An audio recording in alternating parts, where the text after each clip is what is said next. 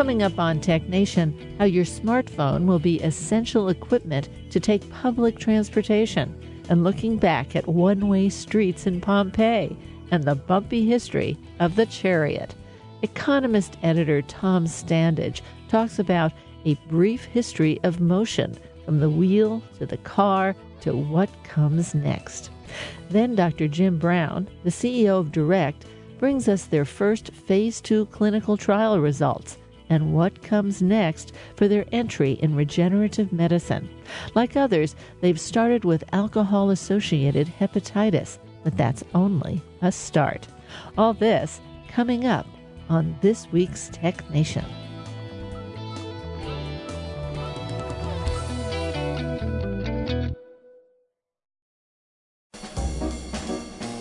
Let's take five with Moira Gunn.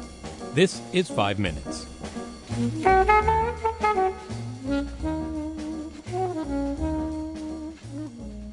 2015, I was able to speak with Dr. David Linden, a professor of neuroscience at Johns Hopkins University School of Medicine, and author of Touch, the Science of Hand, Heart, and Mind. I asked him, What happens when your skin is touched? We think of touch as a single sense, but actually there are many, many different sensors in our skin acting in parallel. There are nerve endings that transduce heat and cold and itch and pain and pressure and vibration and all those different. We're just sensors, sensors everywhere. Sensors everywhere. When you think of it, it's it's a very large array of sensors. If we took your skin off, it would be the weight of a bowling ball, and it would be the size of nine large pizza boxes. So it's the biggest sensory array we have in the body, and it has all these different sensors, but these sensors are combined in a stream of information that goes to the brain. And so we don't experience all these different touch modalities as, as separate signals. They're, they're blended together in our consciousness. You say there's emotional touch and sensory touch. Yes, that's true. Uh, for every kind of touch, whether it is a caress or feeling in your pocket for a quarter or, or pain or a sexual touch, there are separate pathways and separate brain regions for the emotional aspect and what we call the discriminative aspect. So let me give you an example. If I were to uh, hit you on the thumb with a hammer, uh, the facts of that, which would get to your brain very quickly to an area called the somatosensory cortex, would all be about where on your body were you hit? What's the quality of the pain, stabbing, burning, etc., and how intense is it? And then there would be another aspect to it, which is this is highly emotionally negative. Uh, this, and we think of of pain as being intrinsically emotionally negative, but this is just a trick our brain plays on us. So if you have damage to the emotional touch center of your brain and I hit you on the thumb with a hammer, instead of going, yow, oh, that hurts, that's terrible, the way a normal person would, you would say in a very flat voice, yes, that hurts a lot. It's, it's not like being a masochist, right? Masochists have a big emotional response to pain. It just happens to be positive. So hit me again. Exactly. Pain asymbolics, which are the people who have this damage, have no emotional response to pain. And we only have to look to our everyday language to see this reinforced. So uh, we might say, I was touched by that gesture. You hurt my feelings. Uh, and the idea of touched meaning emotionally affected or my feelings to mean my tender emotions, you might think, well, that's just not something deeply biological. That's just a trick of modern day English. But it isn't. It's actually broadly cross cultural if you look in different languages. So let's get to itch. Itch and scratch. So itch, there's been a big debate about itch, right? Some people have said itch is a special, unique sensation that must have its very own kind of nerve ending in the skin because it's very unique. It always provokes scratching. Pain doesn't provoke scratching. Itch does. And other people said, no, itch is just a touch blend. In other words, it's a little bit of pain and a little bit of light touch, and you combine those together and it feels like itch, but there's not a dedicated sensor for itch. And this argument raged and raged, and now we know that there is at least one molecularly distinct, uh, unique sensor for itch, that it's not merely a blend. And the exciting thing about that is that means that we will now be able to develop anti itch medicines that are way better than what we have right now. As you know, if you go get poison oak or poison ivy and you try to get one of those creams to relieve the itch, even a prescription cream, it's not very effective. This Technation interview discusses Johns Hopkins School of Medicine professor David Linden's 2015 book, Touch The Science of Hand, Heart, and Mind. He's hard at work on a new book, due out in fall of 2020. Unique The New Science of Human Individuality. I'm Moira Gunn. This is Five Minutes.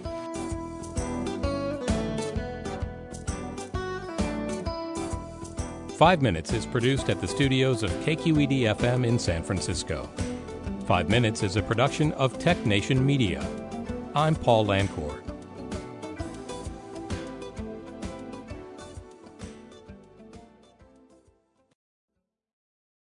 From San Francisco, I'm Moira Gunn, and this is Tech Nation.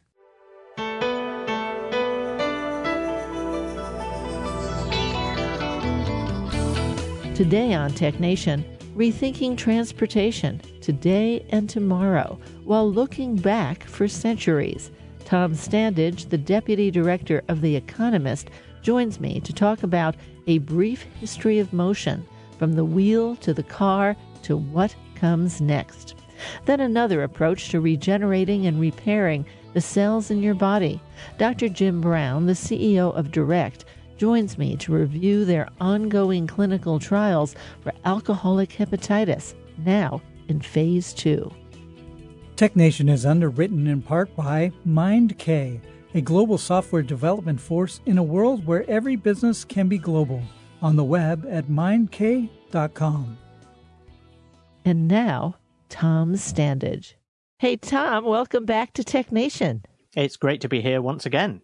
Now, from the start, it seems if a human could figure out a way to get somewhere faster with a little or a lot of technology, they were on it. So, where do we start? I keep thinking about the chariot race in the movie Ben Hur. Yeah, chariots are the first really fast vehicles. If you go back to the earliest wheels, so you have to go back about 5,500 years, they're on these big wagons and they're kind of big and slow moving and they don't have steering.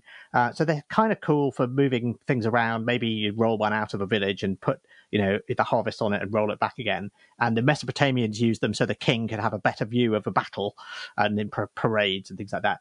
And then you also get nomads who live in these wagons around the top of the Black Sea. But essentially, they're big and slow moving vehicles. And the Egyptians are aware of these vehicles, but they choose not to use them. And they're like, what wheels? Why would we need that? We've got the Nile to move these big blocks around that we're using to build the pyramids. And when we get the blocks off the rafts on the Nile, we roll them around on rollers. And in fact, there was no vehicle on Earth at the time that could have carried one of those big blocks that they used in the pyramids. So the idea that kind of wheels were immediately embraced as the coolest thing on earth is is not really true.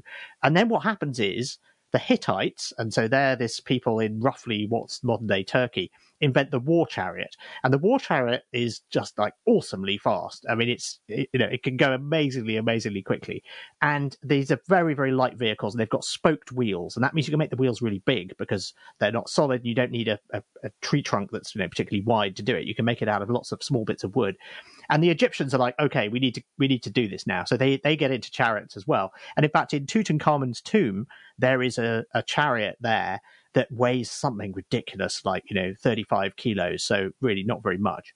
Um, and uh, it's a prestige object. He's the king. He's been buried with his chariots because chariots are awesome.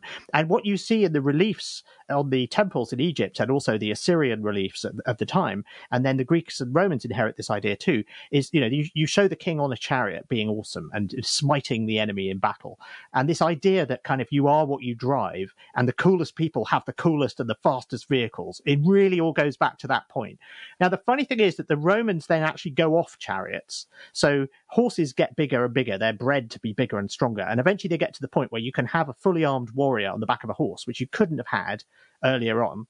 And so then cavalry becomes much cooler. And the Romans are, in fact, even the Greeks do this. So uh, there's this big battle between Alexander the Great and, and King Darius of Persia that Alexander the Great wins because he's using cavalry instead of chariots. And that's kind of one of the points where people realize that chariots have become obsolete. And the Romans and the Greeks don't really use them. The Romans only use them for ceremonial purposes. When you win a triumph, a, a great military triumph, you're allowed to parade through the street in a, in a chariot and they also use them for racing.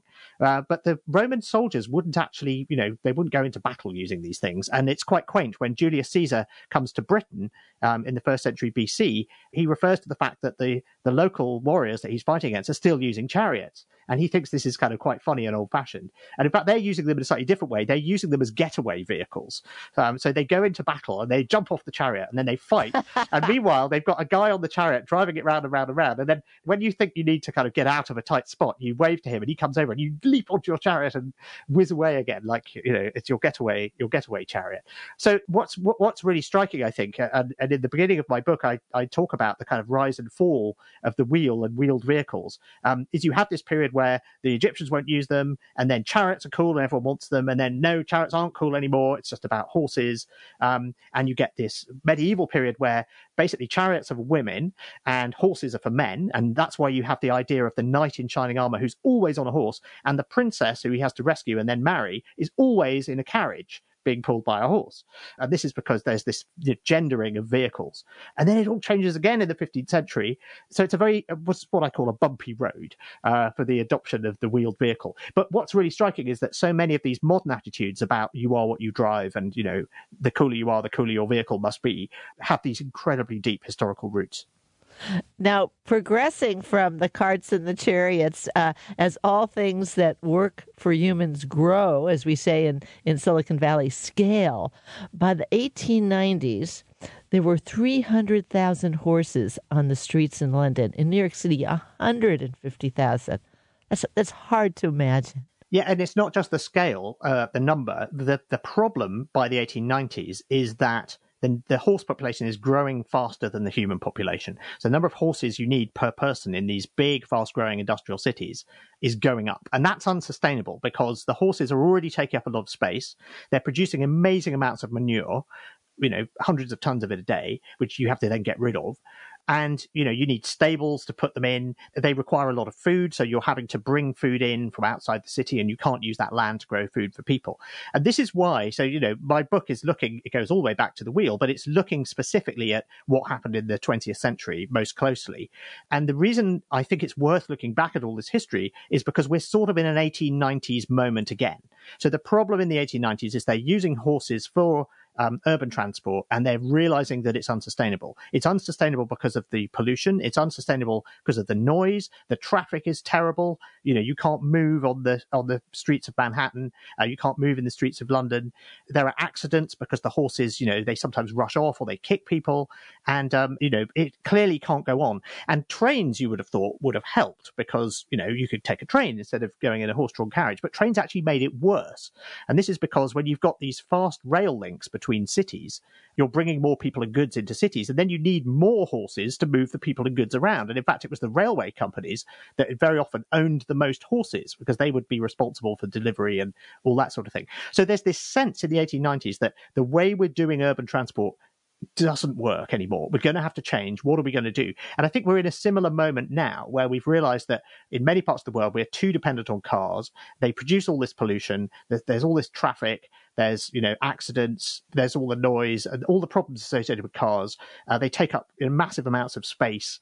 They're the second most expensive thing that a lot of people own. And, uh, and so we're sort of thinking, well, okay, it's we could probably do better than this. It's time to change. But what to? What should we do? So we're in a very similar situation, and that's why I think looking back at how those choices were made in the 1890s and what the consequences were, and so on, is a very helpful thing to do now as we imagine the future of transport. Well, exactly. We're in a transition state, so let's talk about the transition from the situation you describe into the, the first horseless carriages, the first cars, because it's the transition state which is so fraught. I mean, and while you were mentioning there was, uh, you know, several tons of uh, solid output from horses every day collectively. Yeah, yeah. Each horse produced over 20 pounds per day. If you had a horse, you had a lot of output. Yeah, yeah, you know? exactly. So, wherever it happened to be. it, and it's just piling up. And so initially, you know, this you could you could gather this up, and in fact, cities could charge people for the right to gather the horse manure and sell it as fertilizer to farmers. But as the number of horses goes up, the amount of manure goes up. And then the other problem is that there's this innovation that people discover that guano brought in from uh, off the coast of South America is a much better fertilizer. So the bottom drops out of the manure market. No one wants it anymore. And cities literally have to pay people to take it away. And they take it away and put it in dumps. And then the dumps are really smelly. And, you know, it's just a massive, massive problem.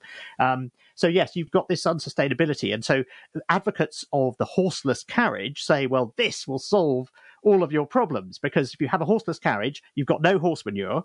And it's really interesting that the terminology here, horseless, it's defined by what it isn't. So it's a carriage without a horse.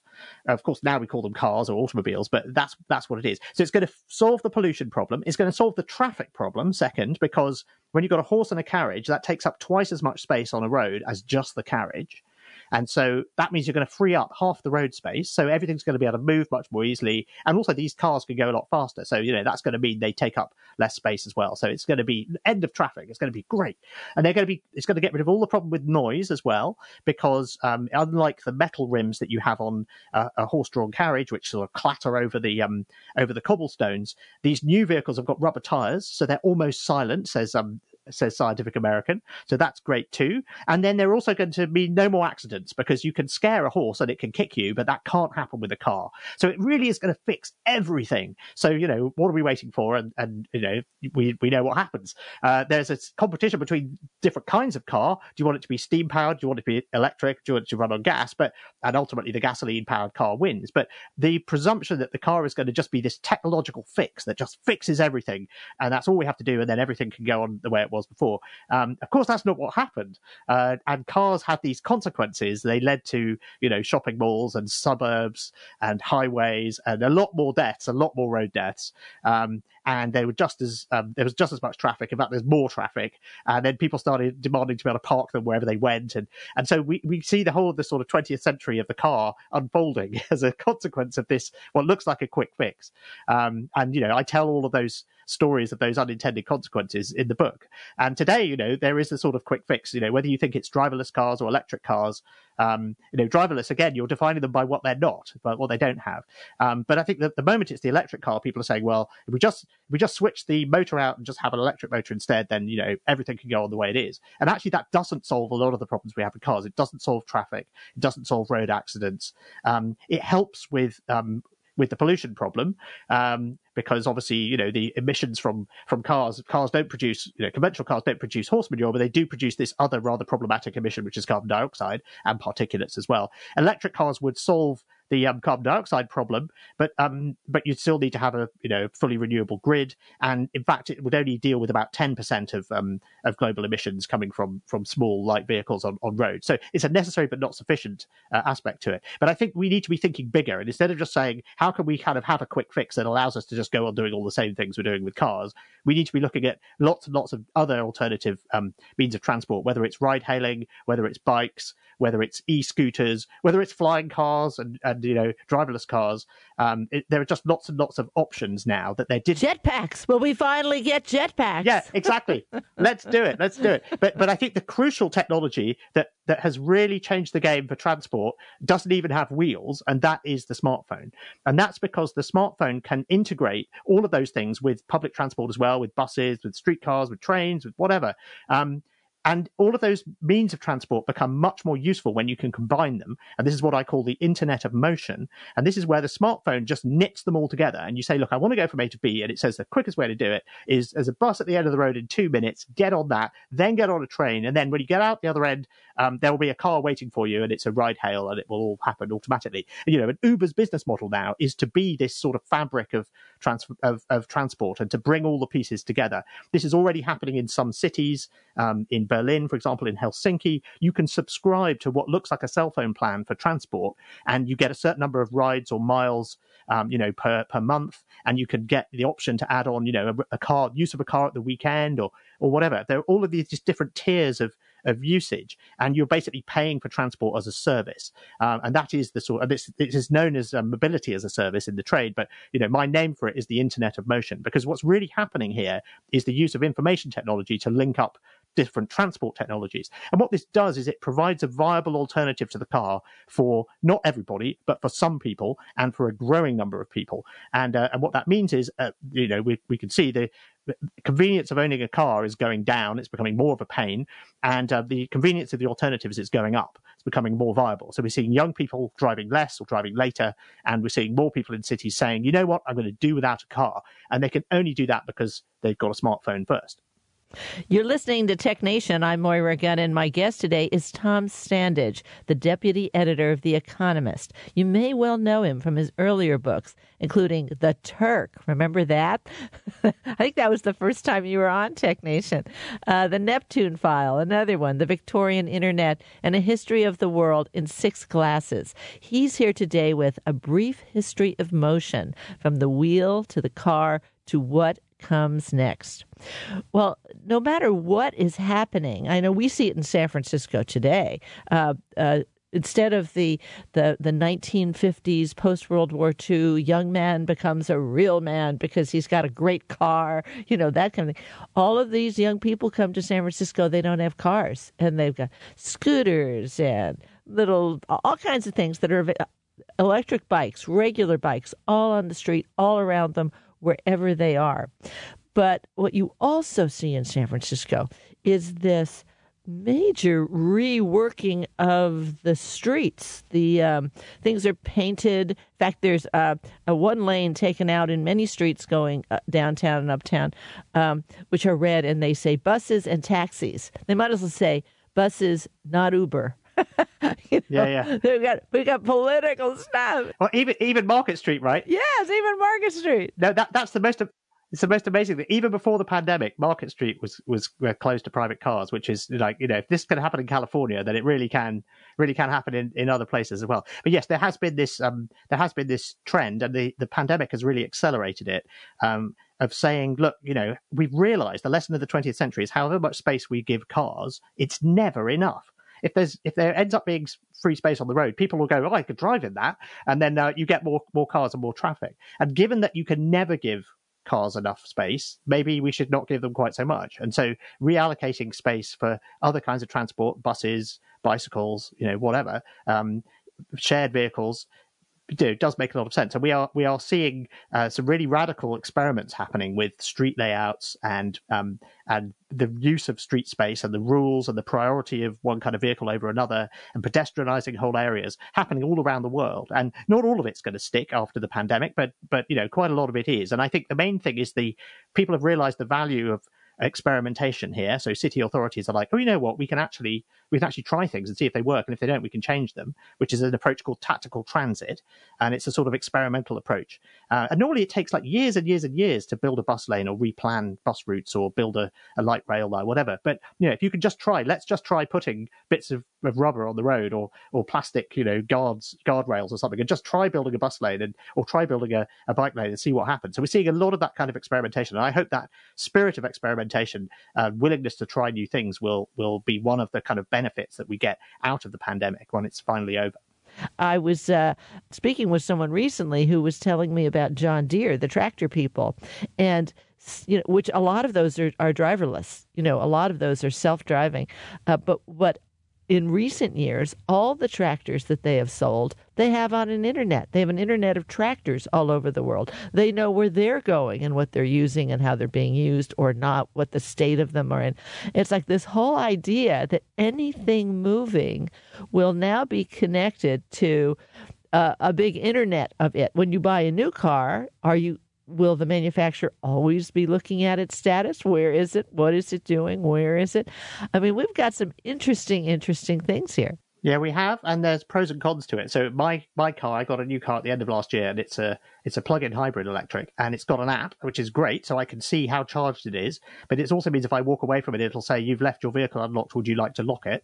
Um, and I've I've you know I've I realized that it's, I, I, now want everything to have an app. You know, I, I, buy any kind of, you know, the washing machine has an app. And in fact, it talks to the TV and it tells the TV when the washing machine's finished. But then, you know, classic lockdown purchase, we bought a hot tub and put it in the backyard. And I'm really annoyed because it doesn't have an app, right? And I want to be able to adjust the temperature and see what temperature it's at. It's like, where's my app? I need an app. Um, so no, this is, this is all great. And, uh, and, and my car does have, you know, an internet connection and it can do, you know, live traffic um, based navigation, that kind of stuff. But one of the lessons that I think we need to learn, um, and I touch on this at the end of the book, um, is the exhaust. So what caught people out with the car, one of the many things that caught people out was they thought, well, it's not going to be horse manure, so that's that pollution, that exhaust problem has, has been fixed.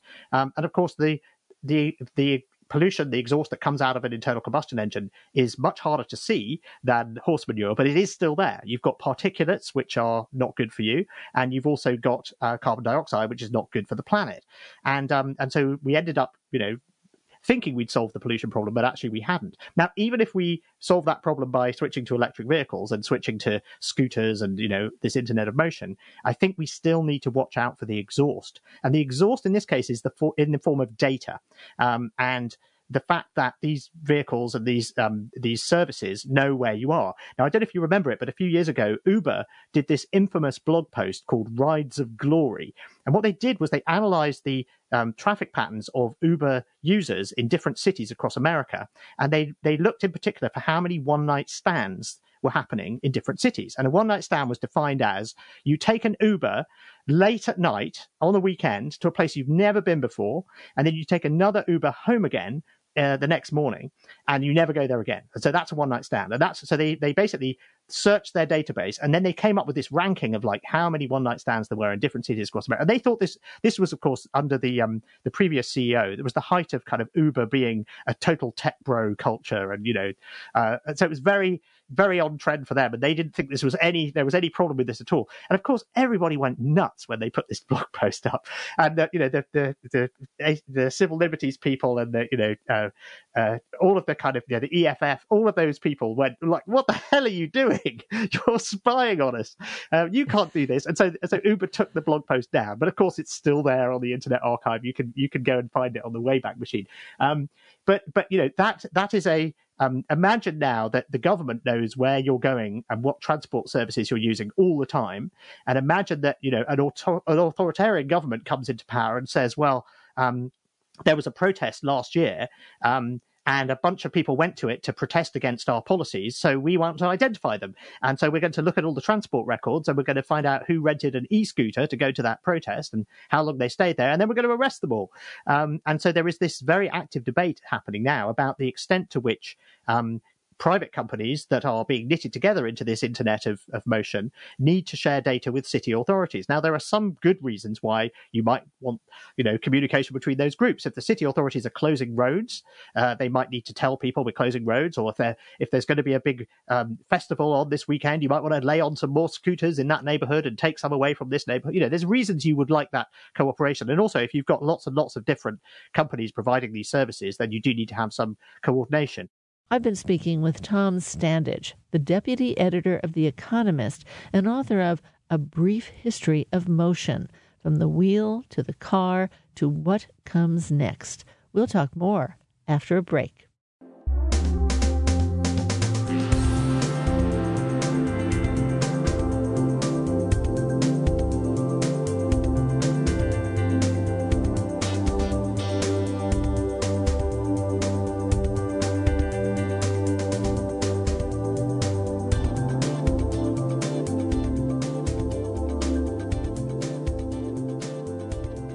Podcasts of Tech Nation are available on NPR One, Spotify, and Alexa Podcasts, among others. DURECT links are available at technation.com. In the second half of our show, we'll hear from Dr. Jim Brown, the CEO of Direct, about a naturally occurring molecule which can be used to regenerate ourselves. First stop, the liver, now in phase two trials. Stay with us.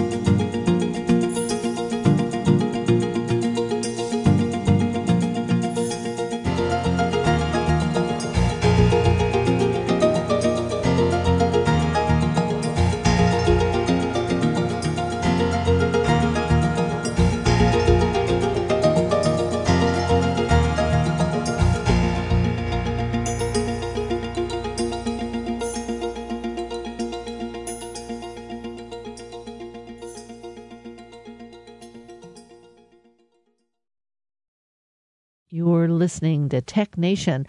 I've been speaking with Economist Deputy Editor Tom Standage. His book is A Brief History of Motion From the Wheel to the Car to What Comes Next. So there are many people worried that the, the system developed by the Los Angeles Department of Transport, which is now being used by dozens of other cities, um, is sort of problematic in this way that it's it's sharing too much data with the government, and there need to be there need to be better safeguards. And the sort of nightmare scenario here is is what's happening in China, where um, the social credit system. This is where the government sort of rates you on how good a citizen you are. You know, have you visited your mother recently? Um, have you posted something on social media that uh, offends the government? Uh, and if you do something bad, you may find it harder to to access, you know, a, the finance you need to buy a house, or you may be denied use of internal flights or internal trains, long distance trains. So you, you, you're basically in some cases punished by being denied access to transport um, if you're bad. And you can imagine the sort of, you know, the worst case version of this. You can have a um, a system where essentially, if, you know, if you're deemed to have transgressed or not be a member of the right group, then you can't go to that neighborhood. You could have new kinds of segregation where, you know, this neighborhood is only accessible by autonomous cars, and to be a member of that autonomous car fleet, you need to pass these particular criteria. I've spoken to some people who've said that we might even need the equivalent of net neutrality rules for roads, right? because uh, you might have, you know, you might have uh, roads where they say we're only going to let in these vehicles. You know, it, it, you can see this sort of thing. So I think I think there, um, you know, there are we need to be open to aware of the the possible pitfalls. And this is what I'm trying to do. But really, what I'm arguing with this Internet of Motion is that we need to get away from a monoculture. And in many parts of the world, and California would be a good example, you do have very close to a monoculture of just dependency on the car in the same way that we had dependency on the horse before. And what we really need is a more diverse range of transport options knitted together using the phone. And you can have different options in different places. So, you know, motorbike um, Ubers are very popular in Nigeria, for example. So, you know, maybe you have that. And then when new things come along, like flying cars or jetpacks or autonomous autonomous cars, you can integrate them into the transport fabric more more easily. I think people are beginning to understand that there are more options than the old options. Look, you know, the biggest uh, roadway, the biggest boulevard that carries people is up and down Geary Boulevard. It goes from downtown out to the ocean, carries buses up and down, and many of them, when you look, there aren't anybody. There's anybody on them. And at other times, they're they're jammed to the gills. You know, that's where the smartphone comes in there's lots of interesting experiments being done. Um, so, for example, some cities have experimented with giving people in transit deserts um, access to ride hailing so that they can be taken to a transit stop. Um, and, you know, there are experiments there are all sorts of experiments being done with sort of you know pricing for new for new uh, transport services to try and encourage people to use them in different ways. So yes, I think there's a lot of scope for innovation. There's all sorts of interesting stuff being done around the world. Uh, you know, particularly in in uh, uh, places like Helsinki and Oslo and Berlin. Um, and so I think you know cities are all looking at each other and saying, what can we what can we use, uh, what can we steal, what can we try? And uh, this is a time of great great sort of innovation and experimentation in urban transport, and I think that's all very very good news.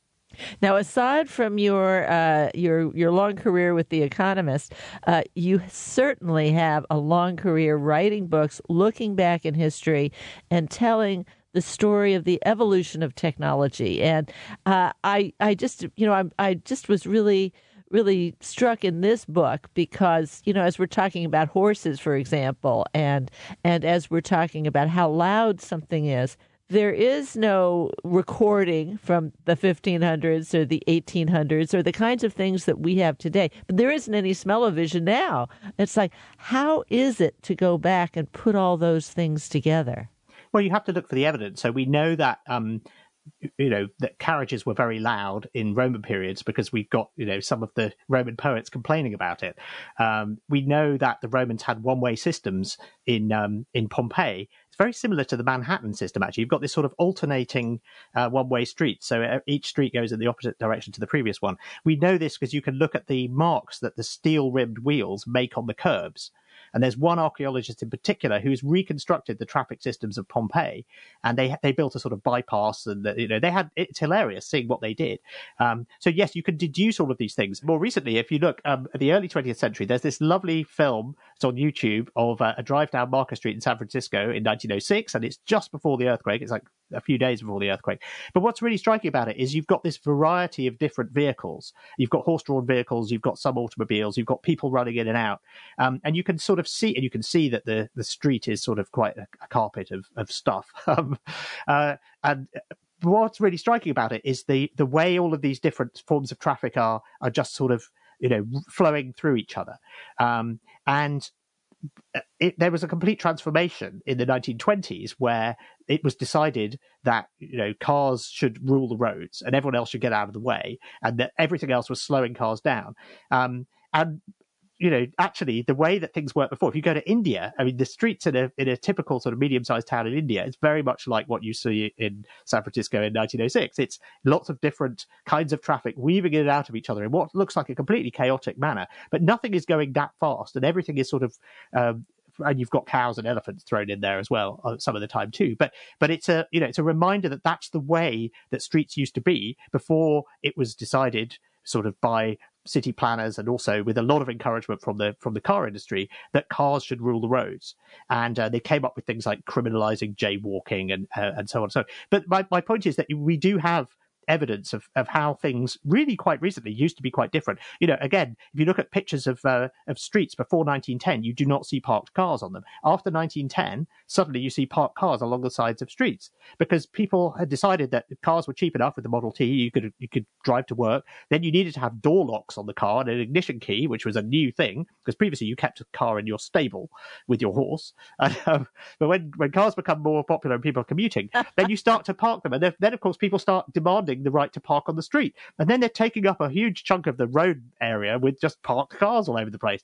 Um, and so you can see that change in the photographs, and you can you can see the point at which the roads start to be to be paved. You can see the extent of the. I mean, every time I look at a historical photo now from the from the 19th century, I'm looking at the horse manure. Like, how bad was the horse manure? And sometimes it's really bad. I've really enjoyed sort of picking through oh. all of the evidence, whether it's written evidence or photographic or or film, to try and sort of figure out how things used to be different and and how things could be different one of the analogies I like to use is that um, fish don't know what water is, right? They're surrounded by water and they just assume that's normal. They don't know any other reality. Um, and we're kind of the same now with cars. We live in a world that has been completely shaped and dominated by cars. Um, if we live in the in the Western world, and uh, and we kind of can't see past that. And so what I'm trying to do is point out the water to the fish and say things didn't always, you know, they weren't always this way, and they don't have to be like this way. And um and you know maybe we should think about doing things a slightly different way that's less dependent on the car. Well, there's so much in this book, much more than we've talked about, and I want to thank you, Tom. Tom, you're always welcome on Tech Nation. We hope to see you again soon. Thank you very much. It's always good to be here. My guest today is Tom Standage. His book is A Brief History of Motion From the Wheel to the Car to What Comes Next. It's published by Bloomsbury. I'm Moira Gunn. You're listening to Tech Nation.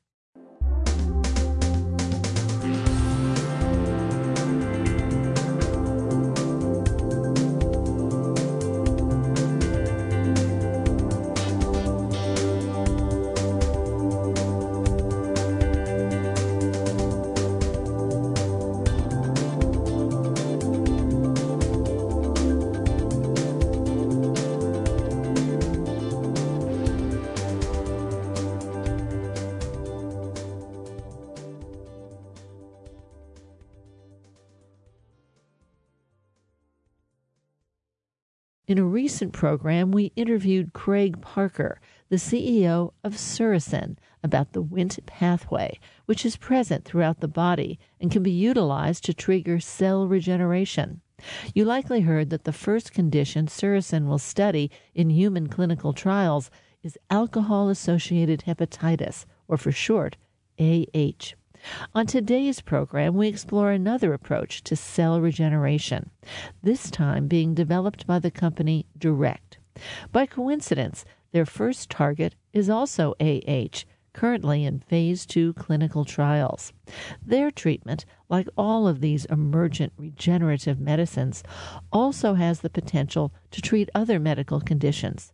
While the first clinical trial candidates for both are identical, these two approaches and these two biotech companies are really quite different.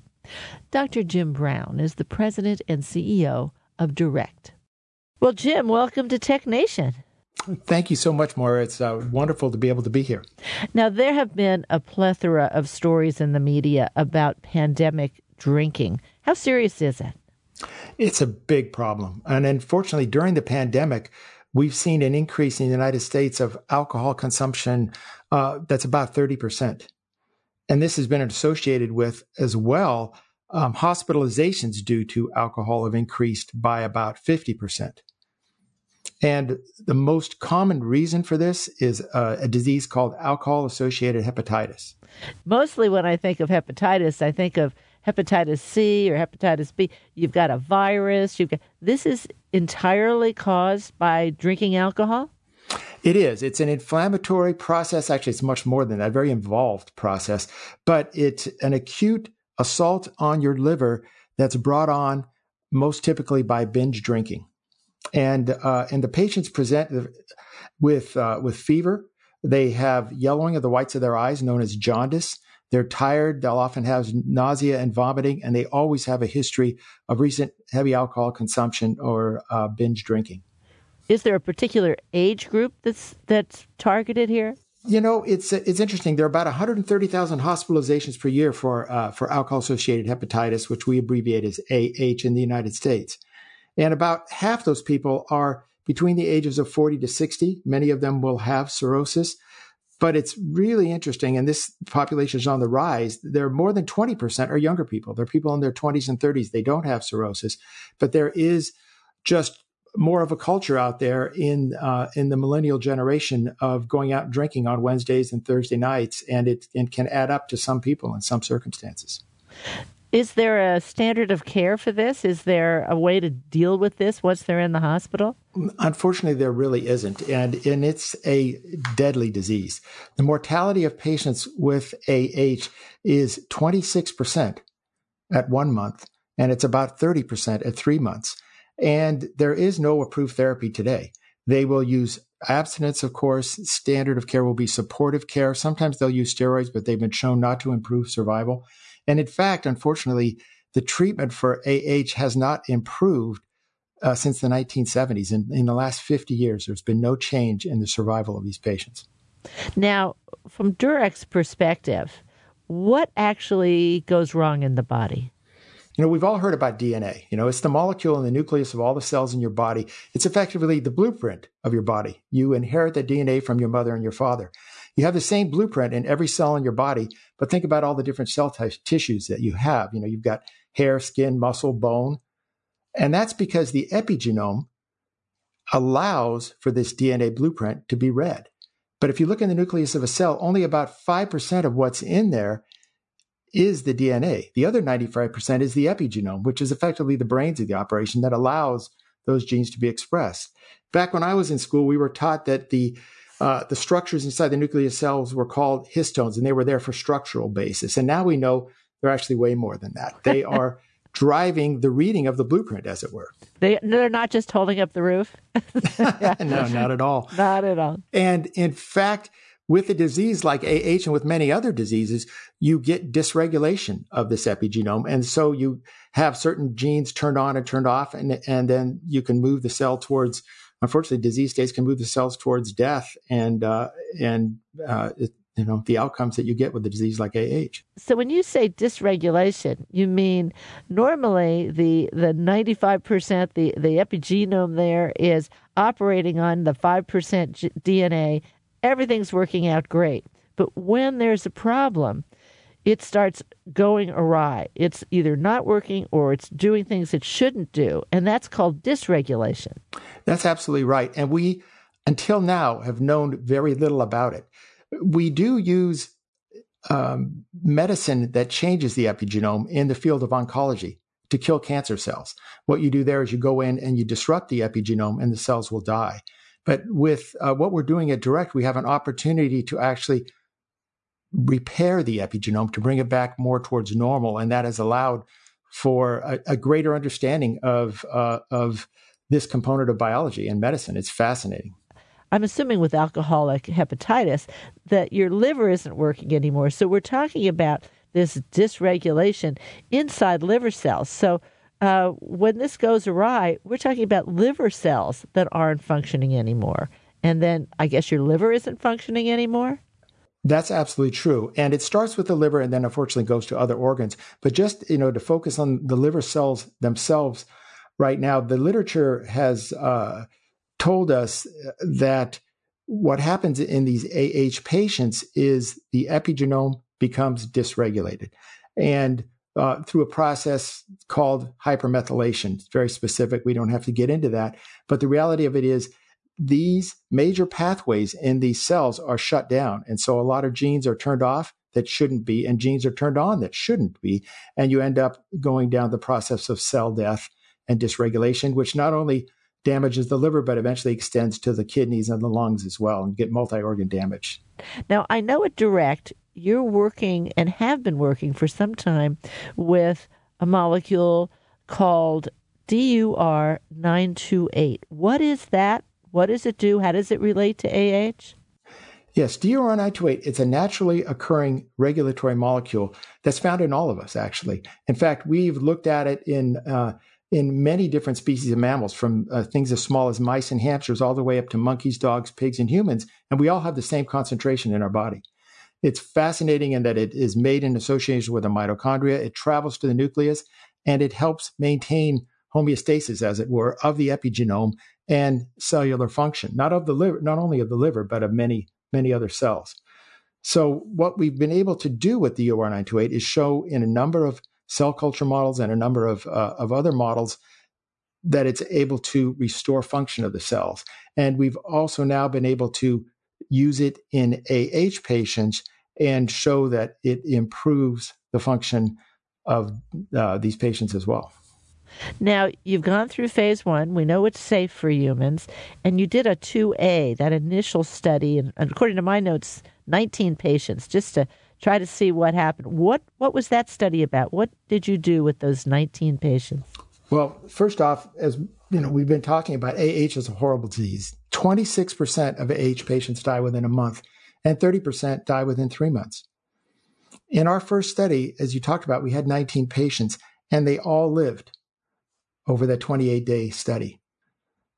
And I think what's equally as impressive as that is 14 of these 19 patients left the hospital within three days of their first dose and their only dose of 928. So that speaks to some of the epigenomic component of this. We're restoring the function of the epigenome of the nucleus of these cells, just a single intervention in 14 to 19 patients. And if you think about it, most of the time, those patients would be in the hospital for weeks. And unfortunately, a third of them would never go home. And in this case, 14 to 19 walked home before day four.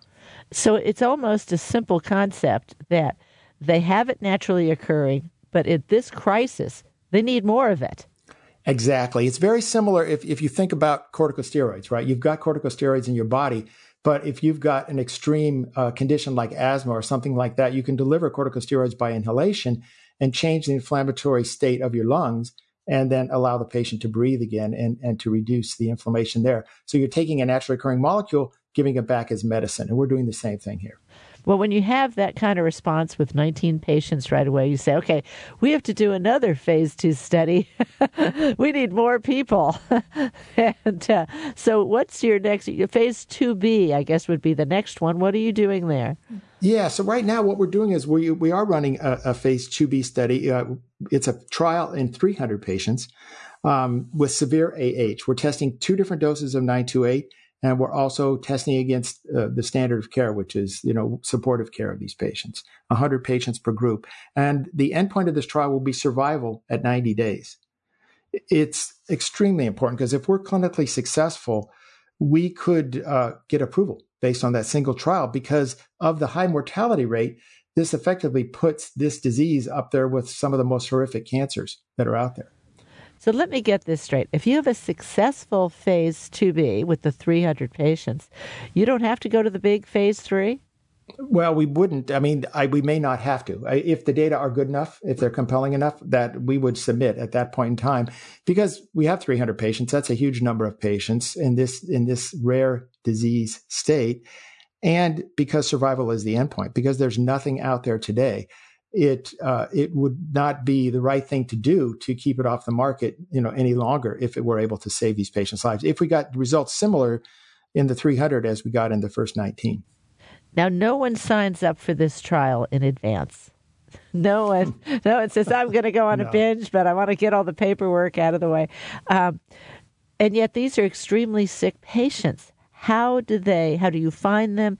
And how do they? How are they able to give their consent to this uh, entry? Uh, that's a really good point. You know, we have explored the potential of DUR 928 in a number of acute diseases, things like sepsis or acute kidney disease, and we can talk more about these later. But the reason we selected AH for our first indication is because, unlike a, a stroke, for example, where if uh, I had a stroke and I had a twin brother who had a stroke, and there was a 12 hour delay between myself getting in there and my brother got in there 12 hours earlier, he's going to have a better outcome just because of supportive care. So you had a lot, you have a lot of patient variability in, in stroke trials and sepsis trials and kidney trials, and you see these with, with you know very difficult uh, paths to approval for drugs in these areas. With AH, the disease is a very insidious disease and and the people die over a month or two months or three months but it's a very slow process. So that's the circumstance that is different with ah it's a slow insidious process that if one can intervene potentially one can make a difference and save someone's life. So these subjects these trial subjects are alert. They're in pain and that type of thing there's all kinds of things going on with them but they are alert and they're able to sign up for, for such a trial. Yes, most of the time they absolutely are. They uh, they're febrile, they're nausea, vomiting, they've got the jaundice, all of these things, but most of the time they're alert. Unless they progress to the point where they would have encephalopathy, then they might be actually beyond the point where where we would be able to put them in this trial. We are treating severe patients, but only up to a, a certain point.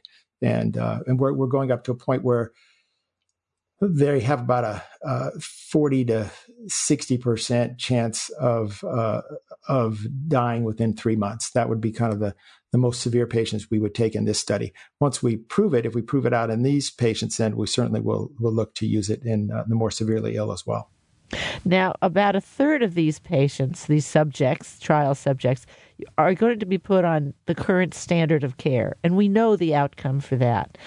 Many times, if something works, appears to work, they convert those trial subjects into subjects that receive the benefit of the drug. Um, at what point do you do you say, okay, if it works, if it's starting to work, do you start, okay, you actually didn't get the drug, but we're going to offer it to you now? At what point do you make that call? That's that would only be at a point when we've dosed enough patients. We do have a, a, a drug safety monitoring committee and that committee monitors the study and evaluates things just as you described. So they can start to, uh, and, and as we get past X number of patients, they, they do these periodic reviews where they look and see how are the patients doing who are dosed with DUR 928? How are the patients doing when they are dosed with the standard of care?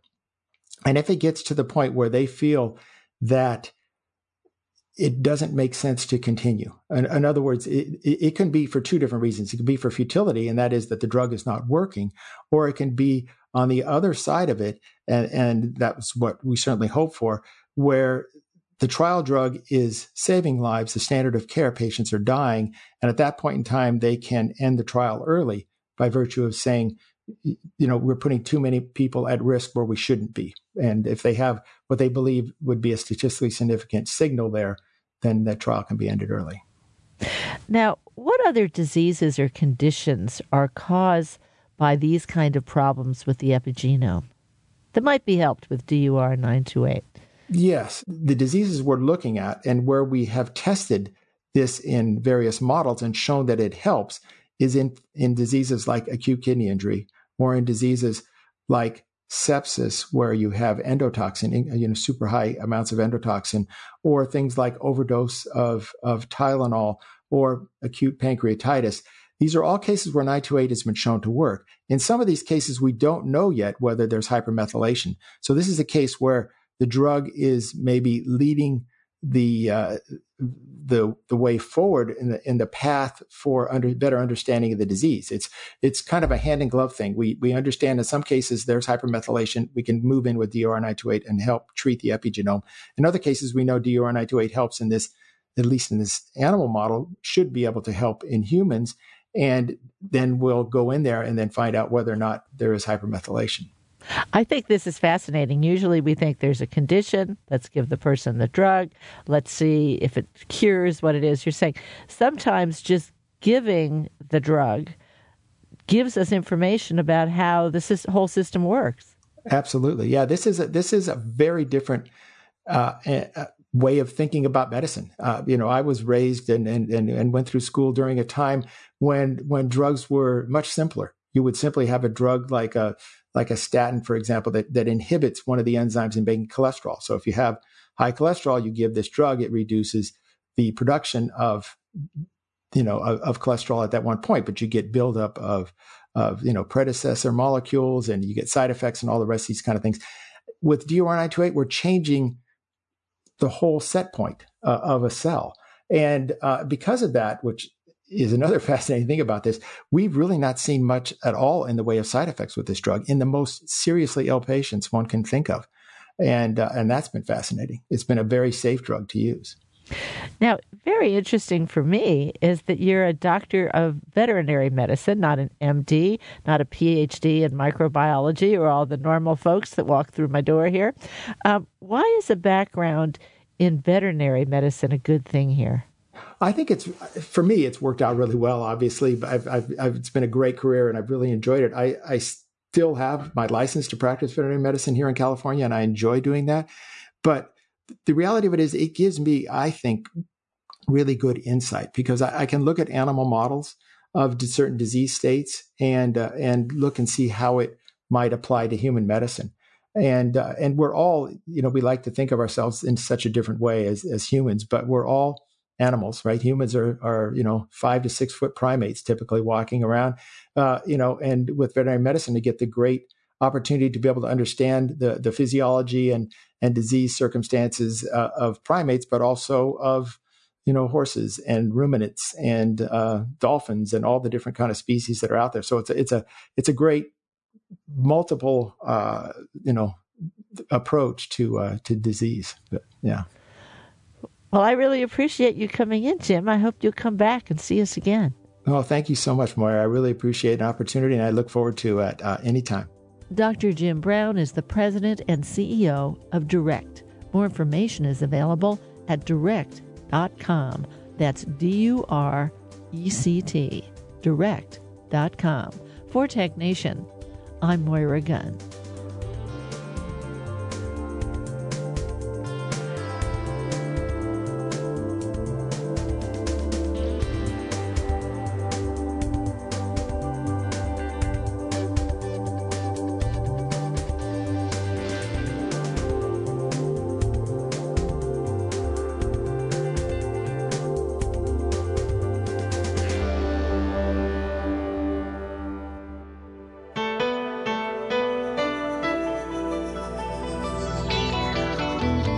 Tech Nation and its regular segment Biotech Nation are produced at the studios of KQED FM in San Francisco. Executive producer is Matt Gardner.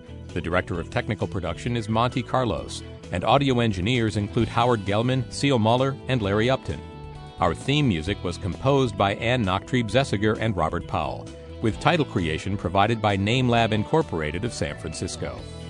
Program information and internet audio is available on the web at technation.com. Tech Nation and Biotech Nation are productions of Tech Nation Media. I'm Paul Landcore.